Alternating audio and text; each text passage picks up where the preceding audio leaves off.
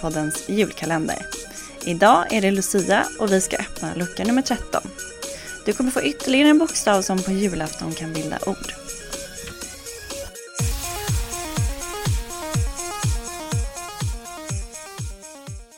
Och här hittar vi förstås årets Lucia.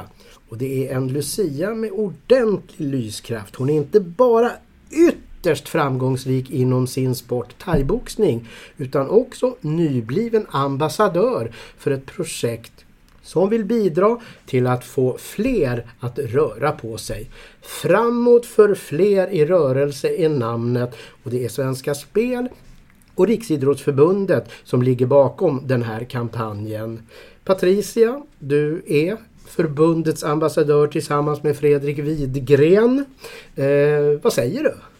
Det känns jätteroligt att få vara ambassadör för en så viktig fråga. Och få folk i samhället mer engagerade och vilja röra på sig. Hur känns det förresten att vara den första Lucian i förbundets historia? Det känns också jättespännande. Jag var Lucia till häst när jag var 13 år gammal. Men sedan dess har jag inte varit Lucia, så det känns ärofyllt. Du har ju haft en fantastisk karriär som thaiboxare. Om du ska se tillbaka på dina år som thaiboxare lite spontant, hur låter det då? Det är 4 år nu som har passerat. Och det känns på ett sätt som en väldigt lång tid och på ett annat sätt väldigt kort tid.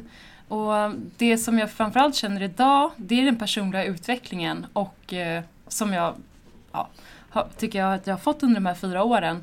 Och bevisa för mig själv att det går att lyckas med stort mått, disciplin och vilja. Det vi andra tänker på om den här karriären är ju 6 mästerskap, 6 segrar inom loppet av 2 år. Det här måste väl vara historiskt på något sätt? Ja, alltså det har börjat tisslat och tasslas lite om att det kanske är någon typ av historia som jag skapar nu. Det finns ju förstås andra som också har vunnit massvis, men jag vet inte om det finns någon som har lyckats vara med i EM, VM, SM 2 år i rad utan några uppehåll och utan några förluster. Du kom från boxningen, hade då med dig ett SM-silver. I ditt första SM i thaiboxning blev det brons. Sen måste ju någonting rejält ha hänt fram till Varberg 2016 och det svenska mästerskap som blev början på den här sviten av mästerskapstriumfer. Vad hände där? När jag förlorade semifinalen 2015, då hade jag bara 5 thaiboxningsmatcher i bagaget. Och då kände jag att med så små medel så kunde jag uträtta ganska mycket. Jag förstod potentialen. Och där och då så bestämde jag och mina tränare oss för att 2016 så ska vi ta det där guldet. Och sen så blev det mer tunnelseende. Och sen på hösten 2016 så fick jag ju lov att möta dåvarande regerande mästarinnan Evelina Wikner i en match på West Coast Battle som slutade med delat domslut 2-1. Och då fick jag lite mer smak och då kände jag att om ett par månader då är det SM och då måste jag vara övertygande. Och då blev det knock i 4:e ronden. Men hade du kunnat tänka dig överhuvudtaget att du skulle sitta här med detta facit? 6 mästerskap, 6 segrar, inte en förlust.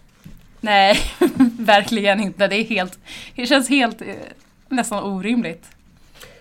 Framtiden då? Snart är det 2017. Hur tänker du kring det? Jag tänker först och främst att det är 2018 som kommer härnäst. Men det största målet som jag har under 2018, det är ju VM i Mexiko. Jag ville ta en trippel. Facit är alltså 6 mästerskapssegrar av 6 möjliga på 2 år. Respekt är ordet. Man kan verkligen säga att Patricia Axling varit 57-kilosklassens... Det är det ordet vi söker i dagens lucka. Första bokstaven, tack! Om du tror dig veta vilka ord vi letar efter, mejla ditt svar till annie@budo.se och skriv julkalendern i ämnesraden. Då är du med och tävlar om 2 platser till Kampsportsgalan den 17 mars. Först till kvarn gäller och vinnaren presenteras på hemsidan efter jul.